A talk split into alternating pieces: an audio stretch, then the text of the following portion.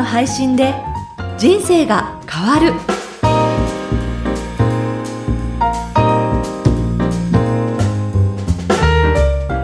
小林まどかです。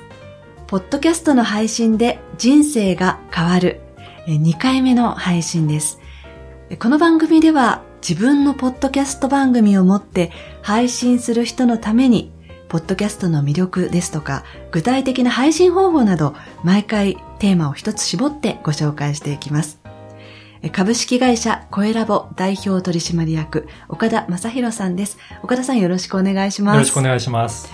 さて、今回からはですね、改めて前編では、その配信するためのポッドキャストの、まあ、魅力とか配信方法、そして後編ではおすすめのポッドキャスト番組を一つご紹介するということなんですが、はい、えー、今回の魅力のテーマとしては、音声のメリット、これについてお話しいただこうと思います。はい。今回も3つポイントがありますので、はい、まずそのポイントをご紹介します。はいまず一つ目が、感情や個性を伝えやすい。二つ目が、理解してもらいやすい。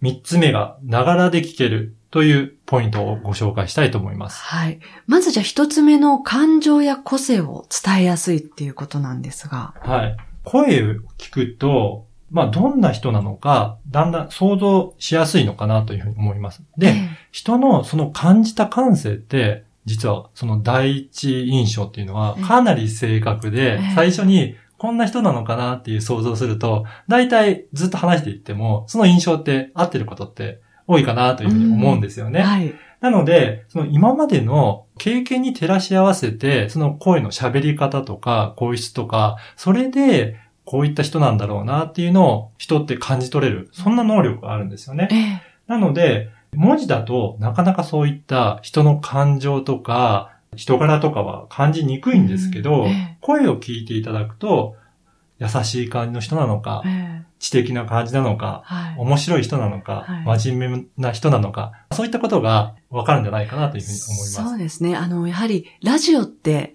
ものすごく想像できるメディアなので、うん、あの、特にね、本当にラジオの前で聞いてるあなたに向かって話すっていうのが、1対1のメディアがこのラジオの魅力なので、はい、そうするとより、テレビで見てるよりは、もっと身近に感じてもらいやすいんですよね。そうなんですよね。ねはい、本当に聞いているリスナーであれば、あ、私にこの人を伝えてくれてるんだな。私に向かって話してくれてるなっていう、そういうイメージも持ちやすいメディアなので、より親近感が持ちやすいっていうのはあると思います。そうですよね。ええ、なので、コーチをやってる方とか、え、コンサルをやってる、自分でなんかお仕事をやられてるパーソナリティをより出したいという方には、すごく向いているメディアじゃないかなというふうに思ってます。そうですね。うんえそして、二つ目の理解してもらいやすいっていうのは、これはどういうことですか？そうですね。こちら、文章で伝えるっていうのって、なかなかニュアンスまで伝えるっていうのはすごく難しいと思うんですよね。うん、文章で書くと正確に伝わるというようなメリットはあるんですが、言葉で伝えると、感情とか、どういった雰囲気で伝えるかっていうので、細かいニュアンスを伝えるときには、うん、やはり声で伝えた方が伝わりやすいかなというふうに思いますね。うんえ日常的にも、やっぱり会話でコミュニケーションを取ることって多いと思うんですよね。はい、なので一番慣れ親しんだコミュニケーションを取る手段と言えますので、うん、会話をすることによってより理解してもらいやすいというふうなことが言えます。うん、例えばこの番組でも、岡田さん一人で喋るよりは、こうして私が聞き手でいる方がより自然な岡田さんでね、番組で話しやすいっていう、そういう意味では、一人で喋るよりも、誰かと会話形式で番組するっていうのも、よりその人の個性が出るっていうのは、あるんじゃないかなと思いますね。そうですね。やっぱりずっと一人で喋り続けてると、えなかなか聞いてる方も聞きづらくなってくるんですよね。えやっぱり会話として、そのキャッチボールを聞いてる方が理解しやすいので、えおすすめとしては、こうやって会話形式、誰かと一緒に喋って、それを聞いていただくという番組にするのがいいかなというふうに思います。はい。じゃあ、三つ目のポイントで先ほど、ながらで聞けるっていうふうにありましたね。はい。映像で YouTube とか動画の番組もあったりとか、あとはブログとか Facebook で文字で見る、そういったメディアがあると思うんですが、いずれにしても目で見てますよね。ええ、なので、そこの画面を見ていなきゃいけないので、なかなか他のことをやりながらメディアを見ていくっていうのは難しいんですが、うん。ポッドキャストって耳で聞くメディアですので、うん例えば家事をしながら、ポッドキャストを聞くとか、え運転をしながら聞くとか、はい。通勤時間に聞くとか、い。そういった他のことをやりながら聞いていただくことが、まあ、やりやすいので、うん隙間時間に結構聞いていただける。そうですね。私も実際リスナーの方から朝の通勤時間で車の中でポッドキャスト聞いてますとか、はい。寝るときに、まあ、ちょっと読書しながら BGM でかけてますとか、なんかいろいろそれぞれ、その皆さんの生活のサイクルの中で邪魔のないところで聞いていただいてるんだなっていう印象をすごい受けるんですね。そうですね。で、例えばその地上波で聞けるラジオというのは、今このポッドキャストはまあアーカイブで残るので、はい。自分が聞きたい時に聞けるじゃないですか。はい。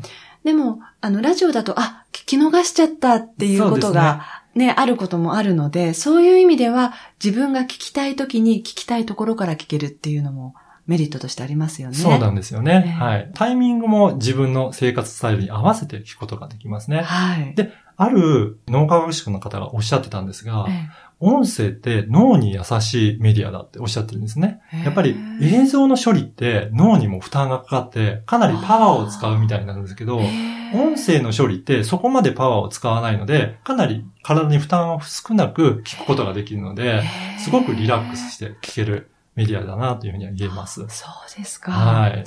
えーということで、今回は、ポッドキャストの魅力は、音声のメリットについてご紹介いただいたんですが、一つ目は、感情や個性を伝えやすい。二つ目、理解してもらいやすい。そして三つ目が、ながらで聞ける。この三つのポイントお話しいただきました。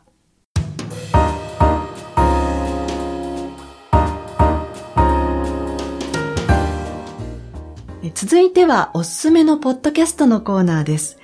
このコーナーでは、声ラボがおすすめする旬なポッドキャスト番組をあなたの番組にも応用できるように配信者の視点でご紹介するんですが、今回ご紹介する番組は何でしょうか？はい。バイリンガルニュースです。あはいああの、バイリンガルニュースは、上位のランキングに常にある番組ですよね。そうですね。かなり人気のある番組なんですけど、ええなぜ人気があるのかっていうのを今回ちょっと解説していきたいなと思います。はい。上位のランキングを見ていくと、やっぱり語学の番組って非常に多いんですよね。多いです。はい。ねやはり、あの、皆さん、あの、耳で聞くっていうと、やっぱり英語の勉強とか、うんそういったことを想像されるかなと思うんですけど、はいやはり、そうやって耳からいろいろ勉強したいなって言った時に、語学の勉強にはすごく有利なのかなと思います。そうですうね。んで、この、ポッドキャストそのものが、まだ日本ではね、そんなに裾野が広がってないと思うんです。はい。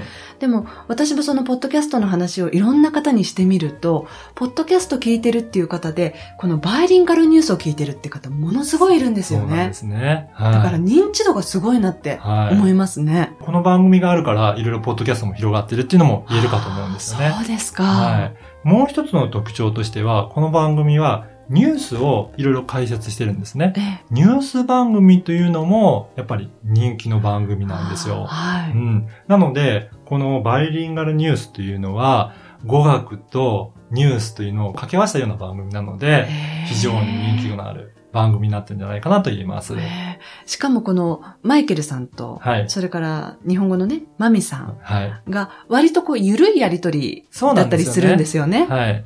きっちりと語学学習っていうわけではなくって、ええお互い好きなことを喋りながらはい楽しんでるっていうのが、やっぱりそういったところが魅力の一つかなというふうに思いますね。えーということで今回の番組はバイリンガルニュースということで、えーご紹介しました。えポッドキャストの配信で人生が変わるいかがでしたでしょうか？声ラボではポッドキャストに関する質問やご相談も受け付けています。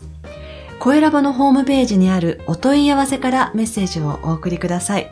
URL は声ラボ .co.jp です。koelab.co.jp です。